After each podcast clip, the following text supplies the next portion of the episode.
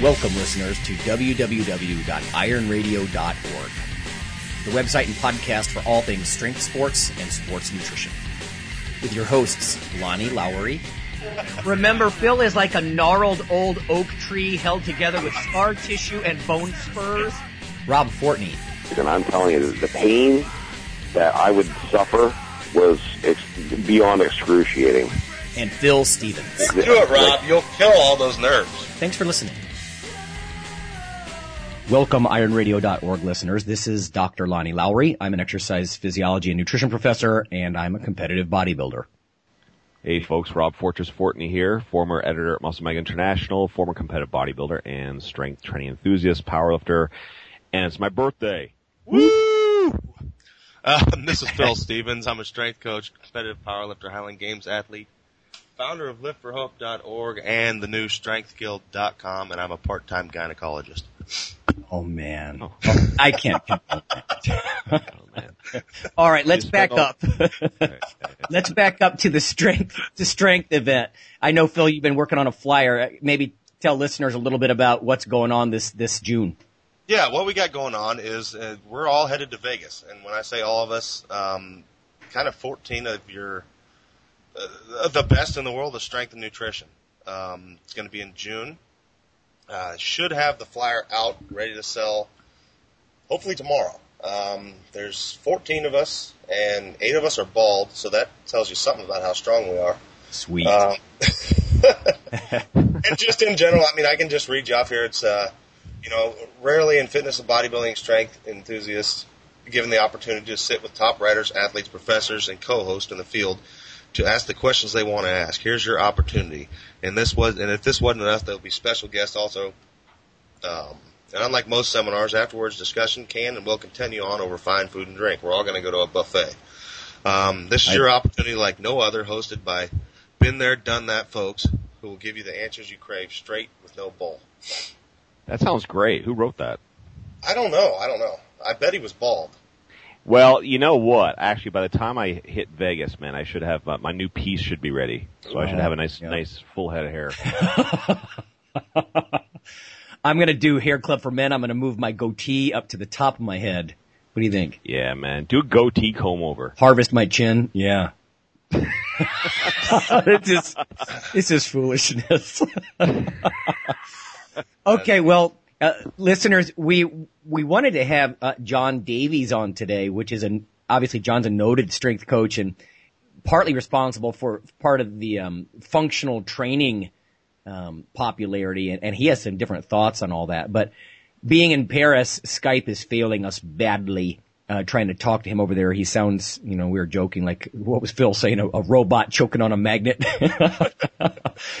so Instead, we're just going to touch on a topic uh, among the three of us because on several episodes we've discussed some of these what I call hidden intangibles or skills that uh, people develop over the years. And with Rob's birthday now, with him being a colossal 41, uh, we've got decades now pretty much under our belts. And what we want to talk about, I've got just five or six different things here.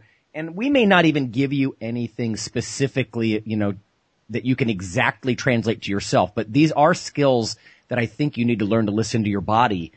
Uh, cause you hear that all the time, but nobody really says how or why. So I'm going to throw out the first question here. And, and again, all of these are intangibles. There's really no right or wrong, but Fortress, what about you? Uh, especially being in your 40s, you know, with injury risk and all that kind of stuff.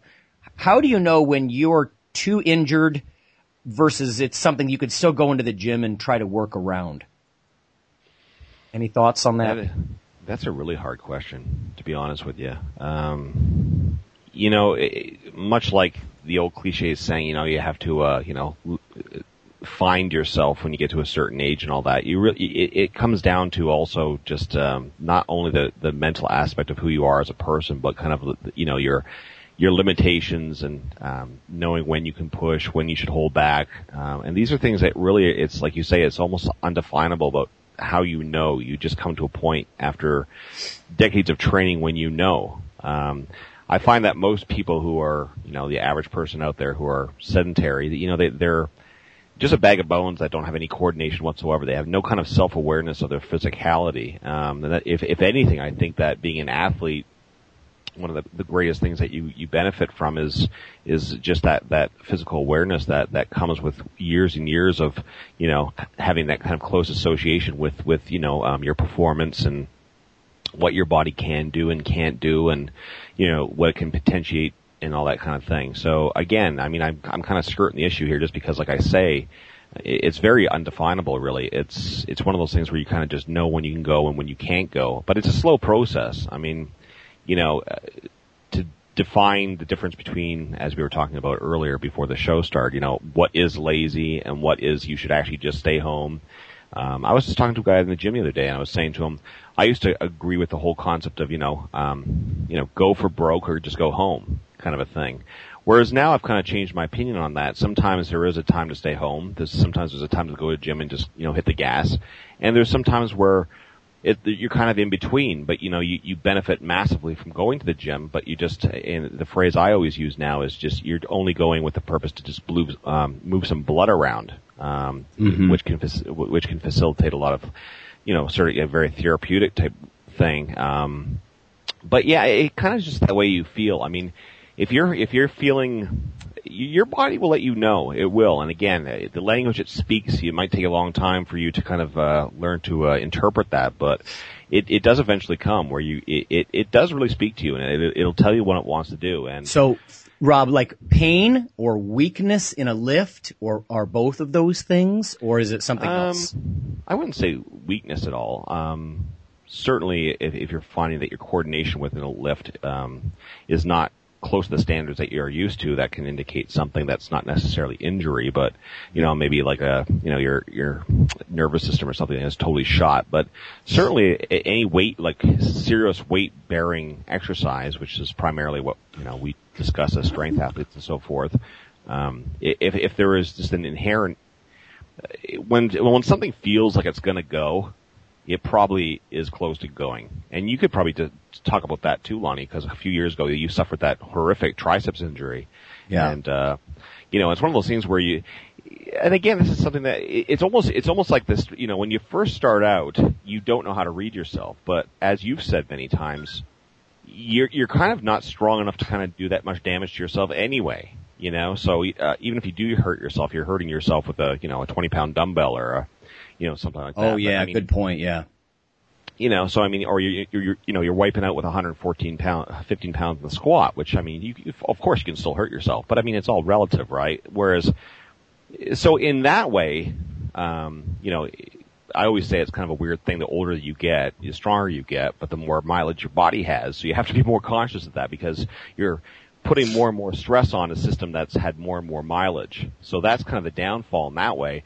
But the good part is, as you get stronger and stronger and stronger, you do become more adept at, at listening to your body and understanding the language it gives you. So, you know, those days where you do have four, five, six hundred pounds, you know, in your hands or on your back or something like that, you know, you really can understand, like, am I lazy? Am I weak today? Should I go home? Should I dump the weight? Or should I just like should I just literally back off this? Right. Now, before, um, I'm going to ask Phil some, I, Phil's got a good point I wanted to bring up from a past episode, but let me ask you this, Rob. You and I have talked uh, quite a bit about this, is you talk about how after you, you've got several years under your belt, you sort of build compensatory systems.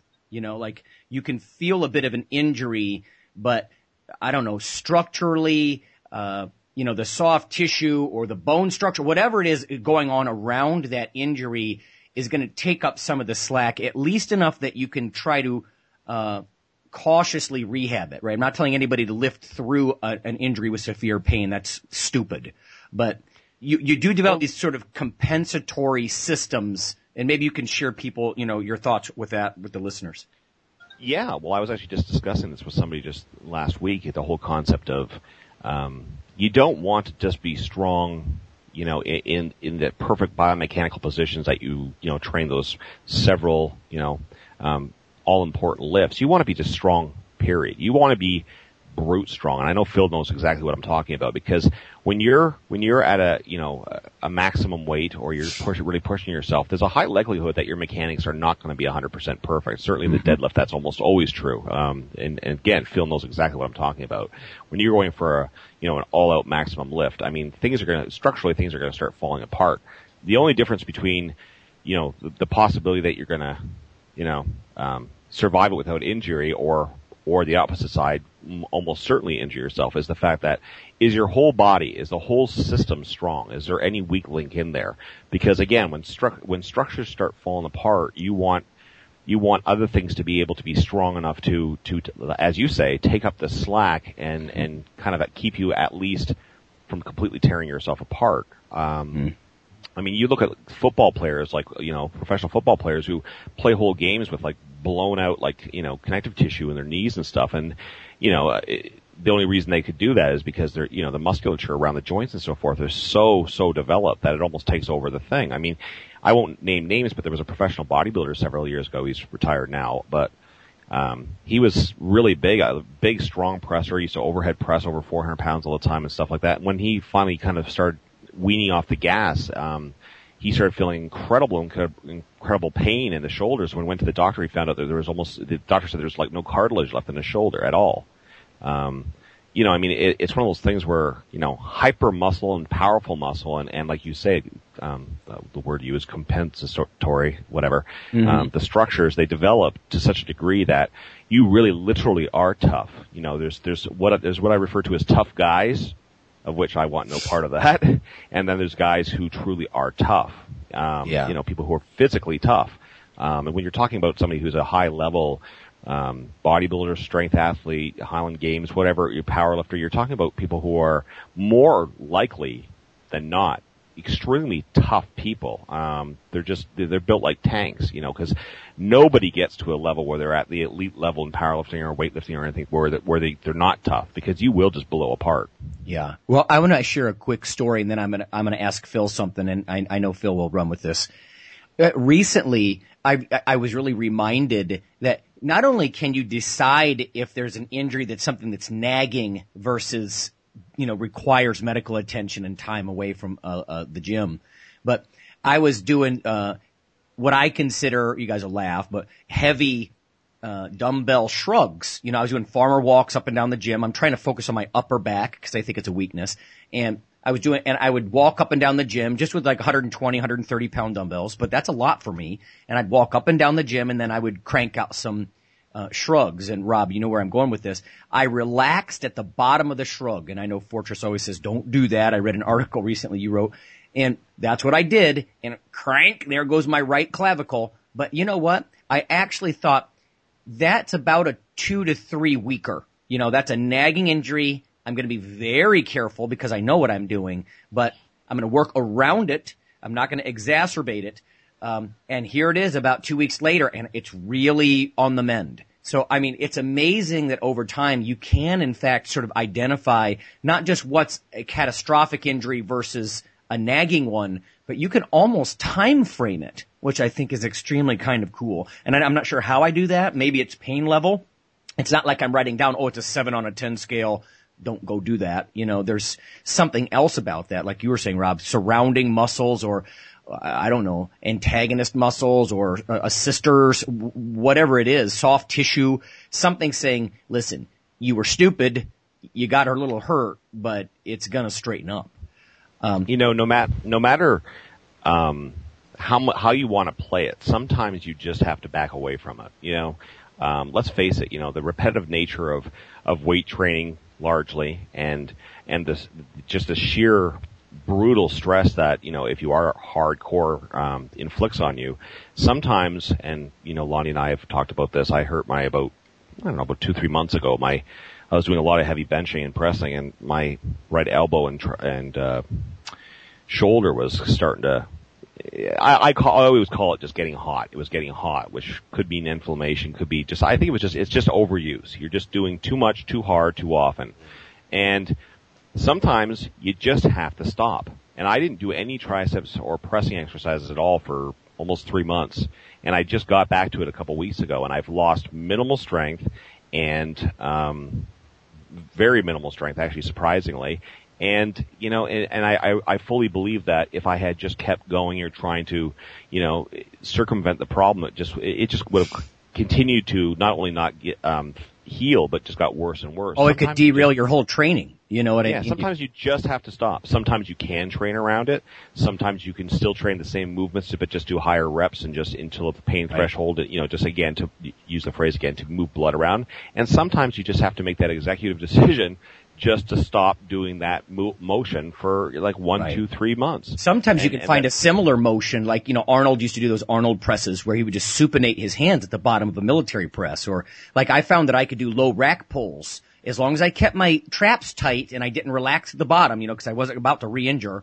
I could do rack, rack pulls with a, a medium amount of weight, whereas I would not be doing dumbbell shrugs again. You know what I mean? So there, there's related yeah. movements I think you can do. Of course. And, you know, and it ultimately comes down because most of us don't have the luxury of having, you know, like a high level trainer. And quite honestly, historically, in the, I mean, the whole concept of a coach in bodybuilding, certainly in bodybuilding, but, you know, even, even in things like, um, I'm not so much a weightlifting, but, you know, in powerlifting that, it's, it's still, it's only now becoming kind of more trendy to actually have a coach. Like in Lonnie, you know what I'm talking about. Bodybuilding. I mean, the whole phenomenon of the guru or the nutritionist working with the guy, or to have a trainer like Charles Glass there telling you what to do in the actual gym. That's a still a relatively recent phenomenon. I mean, so, and, and most of us don't have that. So most of us just have to go with observation, what we've accumulated as far as knowledge over the, you know, our experiences in the gym and, and experiences with injuries. And you will get hurt. If you are hardcore enough and you are, um, fierce enough and dedicated, and consistent enough, you will get hurt. Right. Now, the only thing you can do is do everything you can to minimize the severity of the injury. And thankfully for myself, I've never been catastrophically hurt. Um, I just usually, again, things get what I again I consider just getting too hot. Things get a little too hot, and you just back off for a little bit. Well, I think um, also it's there's a the psychological toughness. You do build physiological toughness, like you were saying, but you've also got to have a little bit of psychological toughness. And I don't mean working through it in you know in pain, because as a general rule, right. don't do a movement that hurts. But no. But you know what I mean. So you're like, okay, got the nagging injury. Like I, I think if I was 22 years old when I just hurt my clavicle, I'd be like, oh my god, I'm in the middle of a competition cycle. I'm hosed. I'm hosed. Game over, man. And it, I, you know, and it right. wasn't like that. I'm like, okay, I got about two weeks here. This sucks, but anyway. Well, oh. yeah, and that's again, that's a maturity thing, though, isn't yeah. it? I mean, you're kind of like you're battle weary, or you know, you have. I always say, injuries are like battle scars. You know, it's um, you learn so much from injury, so much. Um, not only about again your limitations and what kind of signals you should be looking for for the potentiation of an injury approaching, to just things like again your pain tolerances and and you know um, movements that might not be right for you, um, ways to manipulate yeah. specific movements and exercises to better accommodate your biomechanics. I mean I always say to people, you know, there really are hard and fast rules for weight training, but within the margins of that, there's just endless amounts of nuance that applies to, you know, individual to individual to individual. But you have to, it, it, like it's been said uh, in certain, you know, I first read the quote actually by Billy Sheehan, the bass player. Um, he once said, you know, before you break the rules, you got to know what the rules are. Yes. You know, and and I know, yeah, I know Phil Phil totally knows what I'm talking about. Well, let me you let have me. To, yeah, okay. I was going to say, I, you have to, you have to know the rules before you can break them. So I tell kids, you know, try and be textbook on everything you do, even if it looks ridiculous and stiff and awkward. Try and be ridiculously textbook on everything. And then after you've been doing that for several years, then you'll have the experience and the maturity and, and, and just the knowledge base to be able to start manipulating and, and, and kind of the, those fine nuances of any given movement and you can start tailoring them. I mean, I've seen lots of very high elite level lifters, bodybuilders, powerlifters do things that I would never suggest a beginner look at and say duplicate that. Yeah. But you know what? You know damn well that the person's not doing it because they're a bad trainer. I mean, in some cases, of course, they are. But, yeah. but you know, but in a lot of cases, it's not because they're a bad trainer. It's that they're doing that by design. You know, like the guys who go in the gym and they do like, you know, they don't touch the bar, all, the bar all the way to their chest. They don't do that by design. They do that because they're either A, lazy, B, somebody, somebody who didn't know anything told them that's the way to do it. You know, they're, then you see guys like me doing things like floor presses and stuff, and people are saying, "Well, you're doing the same thing." It's like, yeah, but I'm doing it by design. I have a methodology behind why I'm doing it. I understand why I'm doing it, and that's the whole thing. You Well, look at Tom Platz. You know, I do Platzian movements where, so, like, if I'm doing flies, I'll bounce at the bottom. When I can't get any more reps, I'll bounce for like five or ten, you know, quarter reps or something. Probably people are probably thinking, what the hell is he doing? You know, I mean, look at some of this old Tom Platz videos. He is really out there in the whole mind and the muscle thing, you know? Yeah. And- well, it's the whole concept of the cheat principle, right? Which, of course, is another principle Weider tried to uh, claim was his. But, you know, a, a beginner will look at the whole concept of cheating as something to make a set easier. You know, where somebody who understands why and what the cheat principle is for, understand that it's only uh, a a technique to use to actually um, prolong a set and uh, you know and and apply extended you know stress on the muscle well beyond the point that they have actually the form has started to break down. Yeah. So I mean, there's those are huge things. I mean, cheating can be a wonderful thing, but if you're cheat cheating on your barbell cur- curls from the first rep on, you've missed the point of what it's about. Yeah. All right. I now- think I think this is also. I just want to touch on the Yeah. know the rules before you break them. yeah, that's where I wanted to go with you, Phil. That's actually what I was going to ask you. It's just something that I've that's been coming up to me a lot lately, and it's something I've I've written about and I've just been questioning myself on. Is you know all these things we tell people. It's I don't know. I'm not sure yet if there's a way to to learn it without living it first. Like how do the only reason we know those days that we should stay home is the fact that we went on those days a few times. Yeah, and got burned. Yeah. you know, and, and got Yeah. burned. And That's- now it's in our great point. vocabulary now. And that's the same thing. I mean, people talk about, I talk about it, you know, not failing. You know, I don't go to the gym and I don't fail reps. You know, there was three years there where I never missed a deadlift rep. And I don't like clients to do it either. But, you know, in that beginning stage, I think, you know, it, it's, you don't know what failure is. Right. And, you know, people are usually not only physically weak, they're mentally weak. And they just don't know how much they can, their brain can ask their body to do if they allow it. So, I mean, there, there's a place for it. And that's, that's where it gets all fuzzy. But, um, Well, that's let me let me go with that more on you, Phil, because you know I know you've said stuff before, like you know when you're a beginner like that, sort of everything's wrong, you Yeah. know, and you, you just don't have any frame of reference. Um, but what about like this idea? And I think Rob touched on it was about you're really too weak when you're a beginner anyway. Right. So, I mean, if your, your theory is literally, this sounds almost insulting to beginners and I know you're not, but that, you know, everything is wrong and you're too weak to really hurt yourself. well, yeah, and you know, you get beginners coming in, especially now in powerlifting, and they see they see people like myself doing doing rack pulls high out of the rack, or doing this partial movement, or adding bands and chains and stuff like that, and they're like, "Well, I want to do that. Well, when do I add that in?" And it's like, man, you add that in when you know you have a weakness and a reason to add it in. Right now, you're just weak. All, your whole system is weak. Yeah. You don't. Right. right. Yeah, you don't have a to weakness. specialize. Yeah. Yeah, and you know that's add things when you when you when you need to, not just a willy nilly here and there. That's a great point. I mean, somebody's in their first six months of lifting and they're like, oh yeah, I'm working on my lockouts. You're like, all right, listen. yeah, you're locking out like 185. yeah, exactly. Exactly. Let's get some meat on the, on that sternum there, buddy. Yeah, and it's that type of thing. And then you know back to the when do we stay out of the gym? That's something that I'm dealing with right now, and it's you know I did a, a nice little Q and A with Dan John yesterday, and I just asked him about it, and I'm facing what now is called, I guess, the Olympic flu. Um, it's after a meet. You know, you got all these months coming up to a meet or competition or or whatever you're in, and you're riding on that endorphin high that's ever increasing coming up to the meet Yeah. and and you peak and then after the meet you just boom you plummet and you know i'm i'm i got a cold i went in last week and i did overhead press and missed a weight that was 35 pounds less than my pr uh, stuff like that and i know Stale. Yeah. You're going stale. You know, you start I'm getting like 10 or head's not in it, 15% my body's not in it and but i know that what i need to do now you know i took two weeks off is just go punch that clock and i know that what i'm expressing now in the gym isn't my true ability and just by punching the clock and doing what i can do it's going to make me stronger Yeah. in the long run and i'm going to come out of this slump um, but i also knew that taking those two weeks off was the right thing to do you know after a week and a half i got in the car and i started driving to the gym it's a 45 minute drive. I made it halfway there and I turned around and came back. I Yeah. was just, I, just not ready. You know, It's I was funny, just gonna yeah. hurt myself. You just, you can well, start I feeling know that. all, all three of us have done that because I, certainly I've talked about that, you know, those times, and it happens usually two or three times a year for me where I will literally go in the gym and I'll walk in the front door, and sometimes I don't even make it to a first set. I will literally turn around, walk back out again. Yeah. Um, and again, that's never for uh, guys like us who are who actually love the process.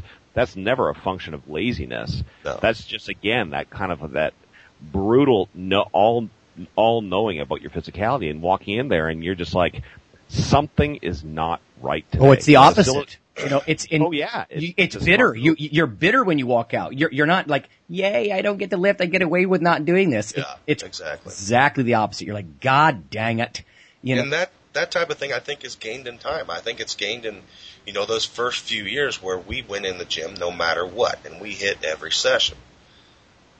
You know, and then after you've got that background and that foundation, you learn, and then you're able to know, yeah, I don't need to be here today.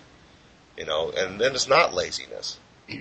Well, you know, that's the whole concept of, you know, and Dorian Yates, I know, used to use the, the phrase a lot, you know, the, the whole concept of, um, instinctive training. You know, and he used to kind of, you know, rail against that saying, you know, in Dorian's kind of heavy accent, you know, Birmingham accent, he'd be like, there's no such thing. There can be no such thing because if a human being was being instinctual, they would never be in the gym training. They'd be down at the pub drinking beer.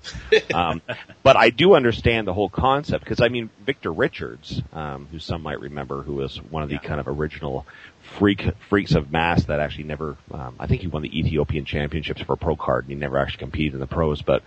I mean, this guy was way ahead of his time in mass in the late 80s and so forth. And he used to always talk very much about instinctual training.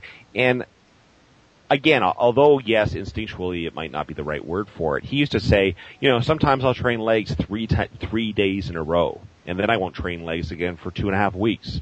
You know, the whole concept of you kind of go when you know it's time to go. That's Yeah. why kind of following a program sometime, and we've talked about this at length several months ago, I know. Um, sometimes following a program, um, is very difficult because again, you're not taking into account that, you know, yeah, you, you might have went lighter the week before because the program said to, but that was easy uh, or that was hard, and now you're actually heavier the next week on the next week of the program.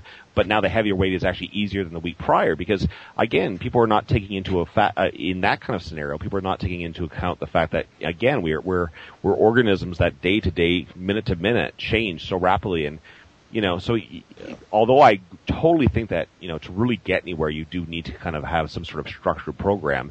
There has to be a margin. There has to be a margin for allowing yourself sometimes to deviate a little bit, you know, and deviate for all the right reasons, not the wrong reasons. hey, you know, And- I'm, I'm sorry, go Phil. I was just going to say, I think you know, I address this from a from an athlete's perspective, and then also a coach's. I do agree it on on an athlete's perspective. I can train pretty much instinctually. I know when I don't need to be there, when I can back away, when I can take those extra days off. It's very hard from a coach's perspective, dealing with clients and writing them programs, um, because a lot of them really they just don't know. It enters for people early on. It it does it enters a a little void there where you can enter laziness in and confusion. So, Yeah. you know, I'm not a big fan of total periodization where here we're going to lay you out for six months straight and you're going to know what to do. Because, you know, I can't forecast how you're going to feel next week, Right. but, uh, but the, the whole instinctual thing goes the other way, you know, and then you got people walking out of the gym when they don't need to and this and that. And it's, I, I think you got to kind of marry it. You need to have this plan and then escape routes. well, if you talk about, if you talk I about, actually like that phrase, by the way. Sorry, I like that phrase. You have to have the plan, but you also have to have an escape route. I like that. Yeah.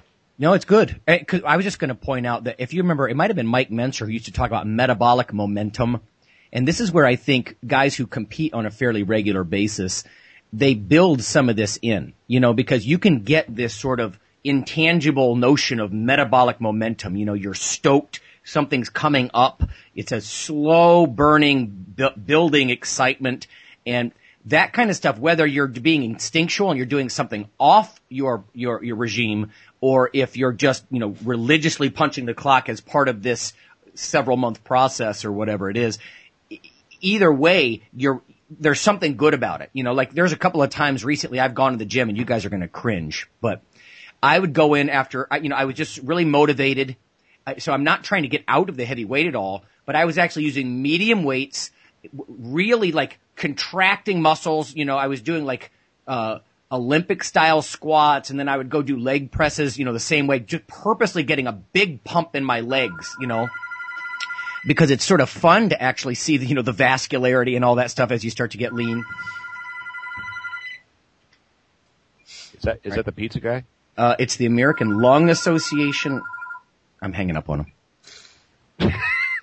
I'm sorry, guys. I know it's the number one killer, but okay. Um, anyway, but yeah, so I mean, it's, and it's, it's not an attempt. It's just, it's that, it's a, it's, it's an alternate path. It's not purely an escape route where, you know, oh, hey, I'm out of here. I'm actually really motivated, but Oh, yeah. I'm actually using these lighter and medium weights and just getting huge pumps and doing, even doing a couple of high rep sets and actually feeling pretty good about it. Cause I know next week I'm going to go in there and heavy squat again or something. So, mm-hmm. but you know, again, with the bodybuilding thing, I can't just heavy squat. I'm a big fan of keeping it heavy in a contest prep phase, but uh, you know, if that's all I did in, you know, really broad stance kind of, uh, power squat, my ass is going to be huge and, you know, and I'm, I'm, I might not get it quite as much pop out of certain other muscles. So I do think there's a time for that. And I, I have said, sorry, I'm interrupting here because I want to say a point, and I've said this to Lonnie many times. If you have the genetics to have good legs, there's no reason. Oh, they're they're back online. There is no reason why you should not be able to build world class legs with 500 and less pounds. In fact, I think probably the best bodybuilding legs ever have been probably built with between 300 and 400 pounds. yeah, You know, Three, not- I'm not- 315 will do it. Oh yeah. I think so. and too. I'm not saying that these guys have not gone heavier at times. I'm just saying that I think if you have the potential to have world class bodybuilding legs, you should be able to develop world class bodybuilding legs with with with be- somewhere between three and five hundred pounds. Yeah, and I think You it's know, instinctual, right? It, you could you choose that day. Like I walked in, I'm like, you know, just don't have it. And let's face it, some days you, it's not just hormonal or supplement or whatever. I could be jacked on caffeine and still just feel like my nervous system's burnt or, you know, I'm not in the groove in the squat. So I'm like, you know what? I'm just going to really, you know, fry my quads. I'm going to pump out and do something, you know, something a little bit different. Especially right now because I'm going for that sort of dramatic effect. You know, I don't, I don't want just a giant Christmas ham hanging off of each, you know, uh, or just do, or you know, or and, and there's endless ways. What, which is why I find the people who always refer to training with weights, they're like, "Oh, it's so boring." Though I'm like, "Are you mad?" I mean, it, Yeah. it's I I rarely go into the gym where I'm not nervous. First of all, like literally nervous because I, I you know I have a, a given weight number and you know, but there's also it's like there's endless permutations of exercises that you can do or way, fa- ways that you can fashion the actual workout. I mean, on days that like Lonnie's talking about, like say you're doing your lower body, you know what? Do everything in reverse. You know, like when I used to be a bodybuilder, I used to do this. You know, so I'd go in and I'd say, okay, you know what? I'm going to start off with leg curls. And then I'm going to go do some stiff leg deadlifts. And then I'm going to go and I'm going to do leg extensions. Then I'm going to go and do some hack squats. And then I'm going to go and do my, my back squats. Oh, is this your exposure to Bob Kennedy? This sounds like the whole pre-exhaust thing. Wasn't that one of his? Well, no, deals? no, no, no. I'm just no, no. I'm just saying in a way to kind of in, in much the way same way you're talking about line. I'm just saying it, it's a way to kind of uh, you know make quote unquote exotic a workout that when you go there, you know that you're, you know. This is not the day to kind of push your strength limits on the squat or something, but you still do see the value in being in the gym and you want to do something. Yeah. So you think, okay, well, what can I do to kind of To switch excel. this around so, Right. so it actually is still challenging, but it's not challenging me in a normal way or a, um, a standard um, poundage way for myself. And that can have huge, huge benefits as well too, because sometimes you'll actually discover weaknesses that you never knew you had because you kind of get into a rut of, you know, the, the order of which you do things or, or something like that. And you can, again, you can find, you can educate yourself massively, uh, again, on your tolerances Right. and what maybe you can work more on and those types of things. Well, look Oh, at no, I look mean- at Phil. I was just going to say, Phil, you were just saying how if you're pulling like 30 pounds lower than you know what you know you're capable of, why are you going to try to force the issue? No, it's part Yeah. of the periodization cycle. I've got it. This is heavy day. It's stupid. Do something Yeah. you can excel at on that day. Exactly, and that's you know, I mean, that's where it's, it's building in escape routes. I mean, I have my own ways of doing it, and you know, everybody figures out theirs. But you know, and I agree on this. You know, do something different day. That's like last week. I what did I do? You know, it was going bad. Weights, so I did push-ups. You know, I just went and did a crap load of push-ups. And I haven't done push-ups in a while, and you know, people might look at me, hey, geez, he's, he's a power lifter, this and that. He's supposed to be moving these huge weights, and he's just moving himself. But you know, and I got sore like I haven't been sore in a long time. I did 123 push-ups or something total. Right. yeah. It Yeah. was like, damn. But uh, yeah. And But you know, that's, you make sure- time to time. You know, I always say you make sure that when you do decide to stay in the gym and train, whether it's a good day or a bad day, make sure that you win at least on one thing. Yeah.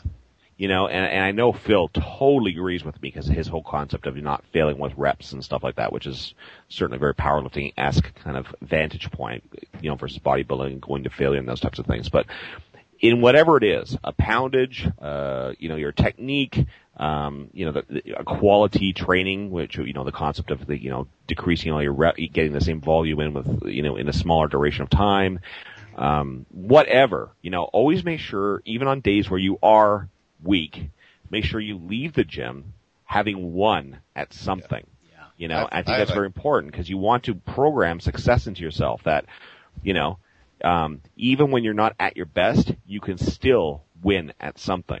Yeah. I have a good concept for that too, and I just used it Monday. I knew it was going to be a bad day. I've got this cold. I feel like heck. I haven't slept good. I go in there and I picked out an exercise I don't have a PR for. I've just never done. And then no matter what, it's a good day. I won. You know, I set a PR because I'd never Yeah. done the thing. You're good at that, Yeah. Phil. You always try, try in to and- find a new a new creative PR. Yeah. I went in and and uh what the heck did I do? They have a front squat harness, so I was put a front squat harness on and I was squatting down to foam. It was like, well, I have no. What they're like, what are you going to do today? I said, I have no clue. I've never done this. so it went well. You know, I mean, Okay, guys. great idea. I'll tell you what. Let's take a quick break for just sort of uh, public service ads, and when we come back, uh, I want to ask you guys a very hard question, which is uh, talk about intangible. When is it time to compete?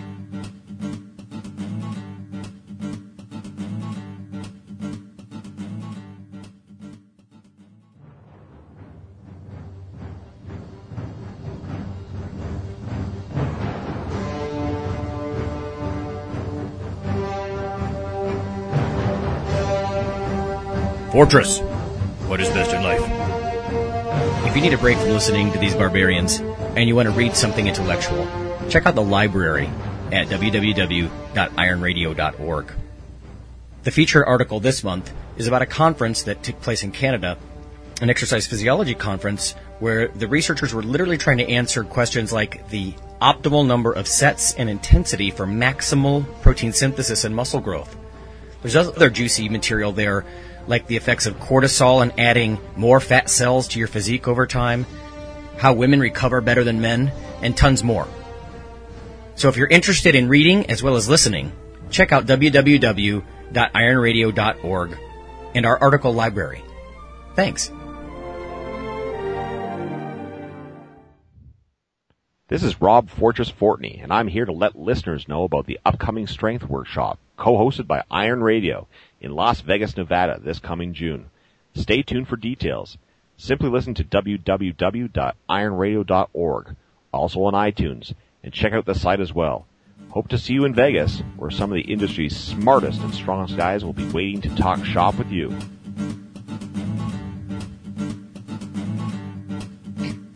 Okay, listener, so we're back and we're about to talk about uh, another type of intangible. I have two here, but this one is seems to be really a challenge. It's when do you decide it's time to compete? Because boy, you're not going to read that in a textbook. So Phil, I know you had something to offer there. uh, I say last week. You know, I mean, I think that's the biggest problem most people have is they're trying to wait and wait and wait for the right time. It's never going to be the right time. The time to sign up for meets today and just get the first one in. That's it. If you have if you have a passion to compete at some point, you've got to just step in and do the first one. Mm-hmm. you know, and it's it's never too soon because no matter what after that, then you're just you've done it, and now it's just bettering yourself. Uh, yeah, I go ahead, Rob. totally, totally agree. I, I totally agree with what Phil's saying. I mean, I like the fact that he kind of like inserted the whole concept of if you know, i- as long as competition is important to you, because again, for me, it's much less important to me than I know it is for Phil. Um, that's not better or worse. That's just. But yes, if you have a desire to compete, and that's one of the goals that you have, um, you just have to compete. Um, you just have to. I remember. I remember my first bodybuilding competition. I was doing exactly what Phil was suggesting a lot of people do. I was like, "Oh, it's not time. It's not time. It's not time. It's not time." And then one day I was just in the gym. I thought, you know what? It will never be the right time. Yeah. So I just saw something on the wall and said, "Okay, that one right there." And you, you it's really that simple, really. Um, and if if competition is important to you, um, I, I, I, there's a one-off just so you could say you've done it, or you're trying to move into something where you're doing this now regularly.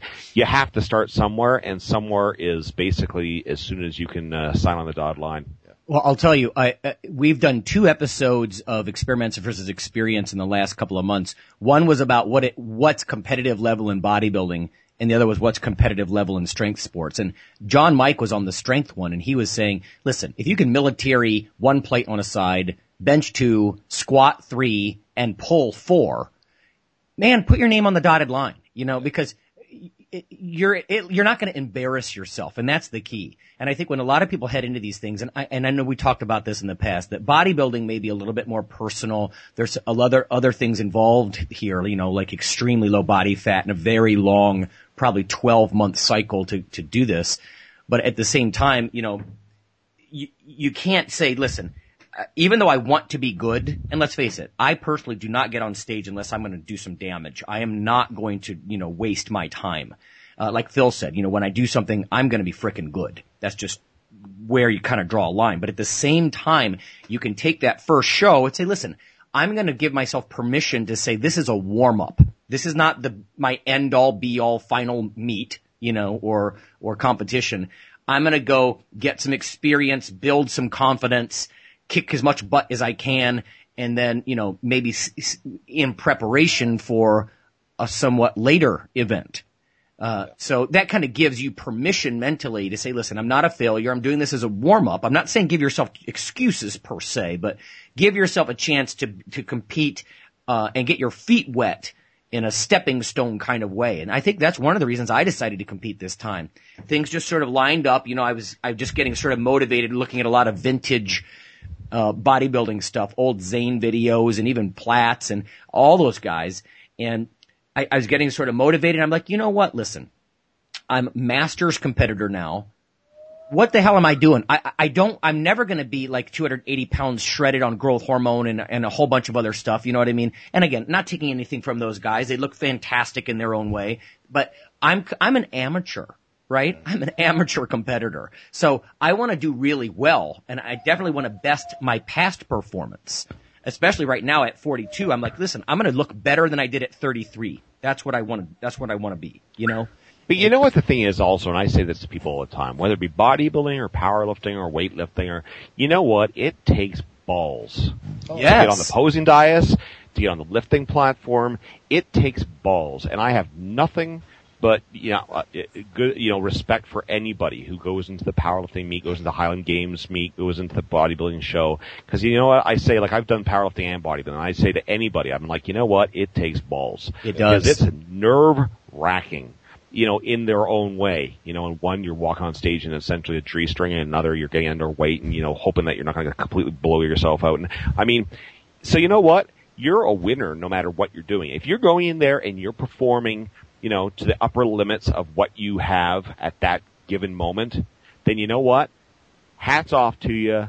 I'll clap for you and I'll say, you know what? Good stuff. Exactly. Good And- stuff. You're a winner, whether you get a trophy Yep.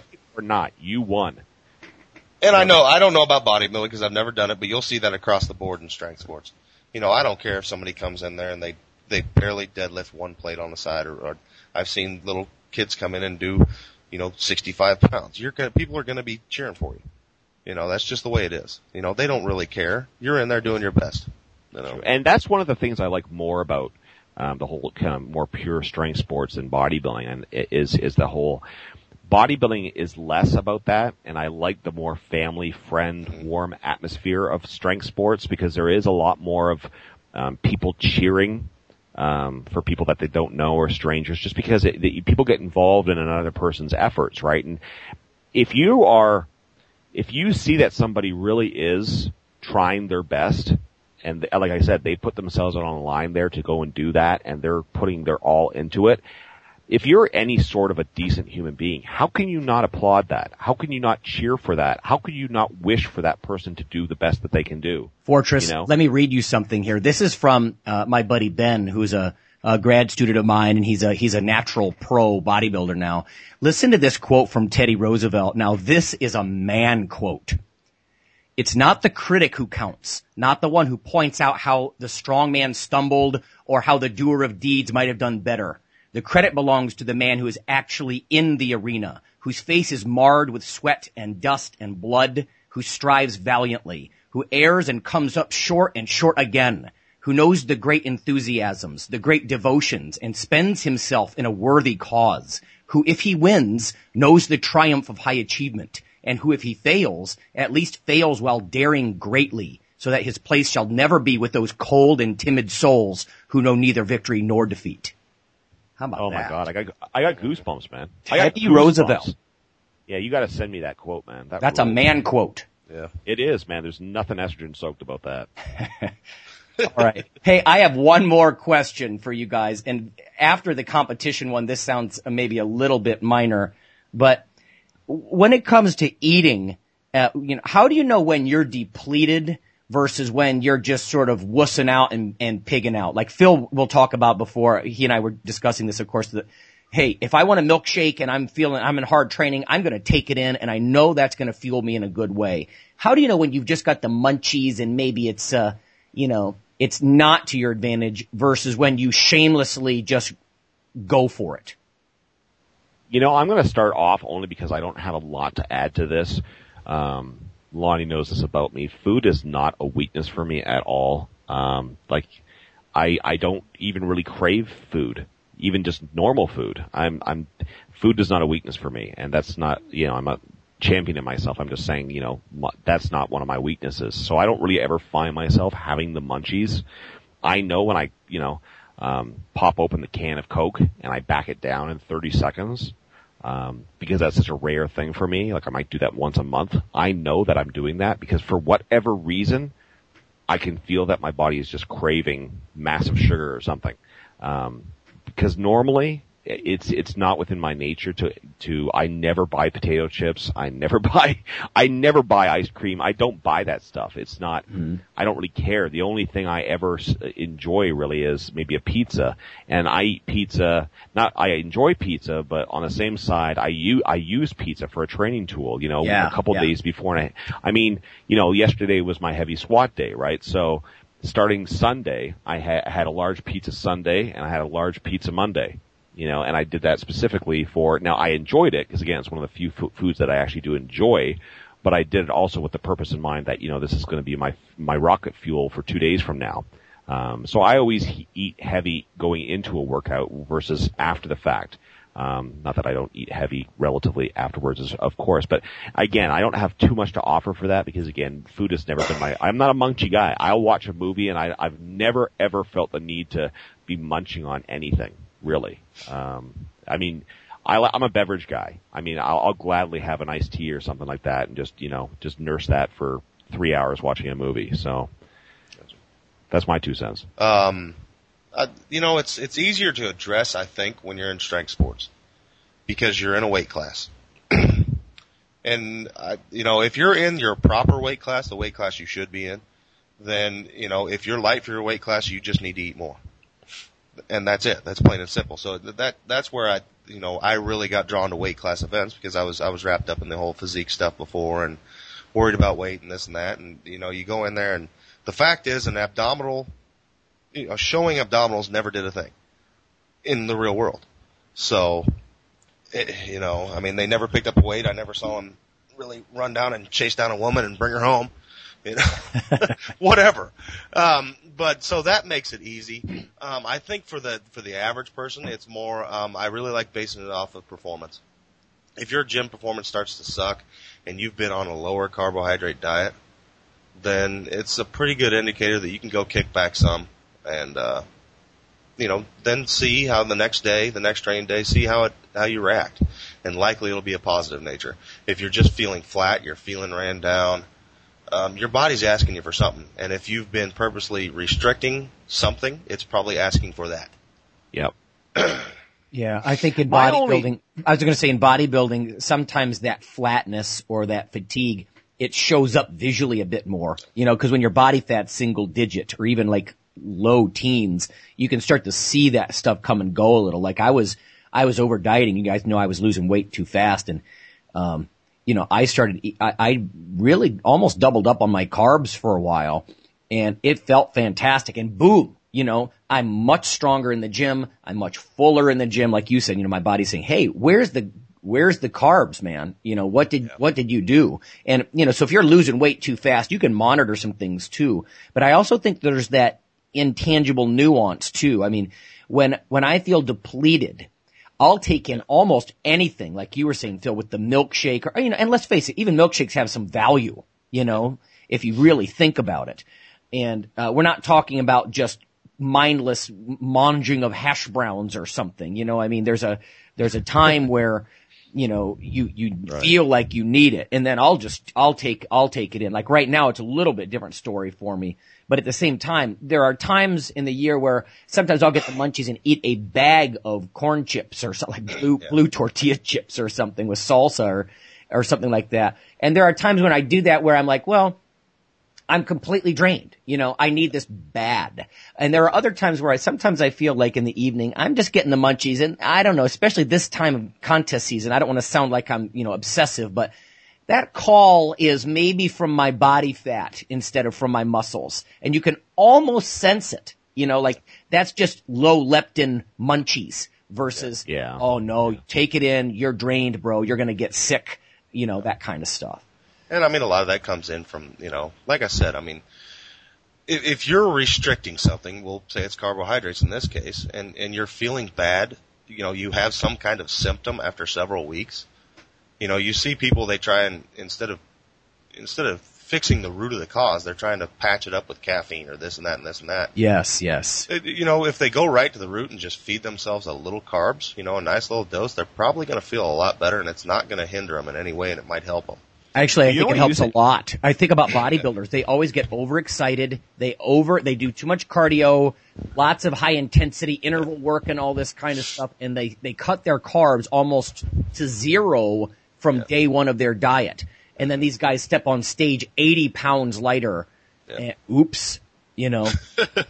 You know, you you said something, Lonnie, once like a decade ago that has stuck with me forever. The whole concept of and and you know, I I use I use caffeine, black coffee before I train. That's pretty much my caffeine intake. But you said something years ago that I that I thought was wonderful. And you were like, you know, there's a point where you know you just have to, as as Phil's almost kind of saying, you have to back up just to the nutrition portion. I mean, you know, you can uh, and the quote that you said was something to the effect of, and you'll probably correct me, but something like, you know, like it's like throwing gas on a fire that burnt out a long time ago. you oh, know, Oh, yeah, I mean, ca- lighter caffeine. fluid. Yeah, Yeah, yeah, and and that was it, that's not verbatim, but it was basically what you said, and I it, it really did stick with me because I was like, you know what? Because yeah, caffeine can be a huge tool, but I mean, if you're not ultimately, you know, backing that up with um, with wood on the fire, Yeah. then ultimately you're just it, it's dead. It's gone. You, like you say, you're throwing lighter fluid on a, on a fire that's way past burnt. Well, I look at it. There's two kinds of logs you can throw on the fire. There's a big eight hour log of sleep or nine or ten even. Uh, and, th- and then there's a big, you know, uh, I don't know, 75 or 100 gram carb meal or, you know, 30 grams of fat or, you know, food logs. So there's sleep logs for the fire and there's food logs. And yeah, you can sprinkle all the caffeine in there you want. And that's just lighter fluid on barely burning embers. There's just no fuel, you know. Yeah. While we're on the topic of food and, and refeeding, I love the fact that they're forcing fast food chains to put nutritional calorie values on the menus. Yeah, how about that? Because now I can go and pick out the highest calorie item at the lowest cost and get the biggest bang for the buck. Yeah. yeah. I'm like searching, where's the high calorie one? I'm gonna live vicariously through you guys right now. They had the dollar menu at Arby's the other day and I'm looking at it and it's like, man, a roast beef is only 200 calories? and then you go to the junior chicken and it was 500 calories. Yeah, For the same price. Yeah. That's right. Target your intake for maximum calories. exactly. And it's like, man, that chicken thing doesn't taste very good, but it's more than twice the calories. So I got those. Yeah. So, All right, guys. I think I, we're out of time. So Yeah, we're out of time. yeah, it was a good show. Yeah, I think it's a good stuff, at least for beginners, to say, hey, you know, there are a few things I, I need to figure out, you know, about listening to my own body. And, and you know, we're not full of crap. it really does happen. It really, you'd really start to get some of these nuances and it's just not something you read in a textbook. So I thought it'd be good to have a show on it. Just uh, mention the seminar again. Like I said, it's going to be coming up in, in June. Um, it's going to be in Vegas. You'll see stuff on the Facebook page, Iron Radio Facebook page, and Strength Guild Facebook page here real soon. I'll tell you, you get a great price for, for what you're getting, and um, even a greater price if you're a member of Strength Guild. So you end up getting fifty dollars off. Sweet. So um, All right. Check us out in Vegas, guys. thanks a lot. For the best sports nutrition information on the planet, make plans to attend the 8th annual ISSN Conference and Expo, June 23rd to 25th, 2011 at the Westin Las Vegas Hotel, Casino, and Spa. We'll have the latest on creatine, beta-alanine, protein, nutrient timing, and much, much more. So, for more information, go to www.theissn.org. Hey, Iron Radio listeners, this is John Mike. I just wanted to tell you about the American Society of Exercise Physiologists is pleased to announce the 2011 national meeting on September 22nd, 23rd, and 24th in Albuquerque, New Mexico. This will actually be the fourth time the national conference has been held here in Albuquerque. This three-day event will be held at the Radisson Hotel and Water Park, New Mexico Sports and Wellness, and the University of New Mexico, and partly hosted by the Exercise Science Program here at the University of New Mexico. Go to www.asep.org to learn more about this exciting conference. Thanks so much. Iron Radio is accepting donations. If you like Iron Radio, if you like what we do, uh, the education, interviewing uh, industry personalities, or many of the pro bodybuilders or coaches that we've had in the past, uh, please just click on the donate button at www.ironradio.org and make a donation. We've had some great donations from people that have kept us going. Thank you so much. Uh, so please visit uh, the website, click on the donation button, or if you like, uh, and it's a similar situation, buy some Iron Radio cool stuff. We've got t-shirts and mugs and things like that, and those things help support the site and keep us on the air. The Iron Radio podcast and all of the audio on ironradio.org is for informational purposes only. If you're interested in starting a diet or exercise program, it's important to check with your physician. Also seek the help of registered dietitians, athletic trainers, and qualified exercise physiologists in order to make the progress that you need.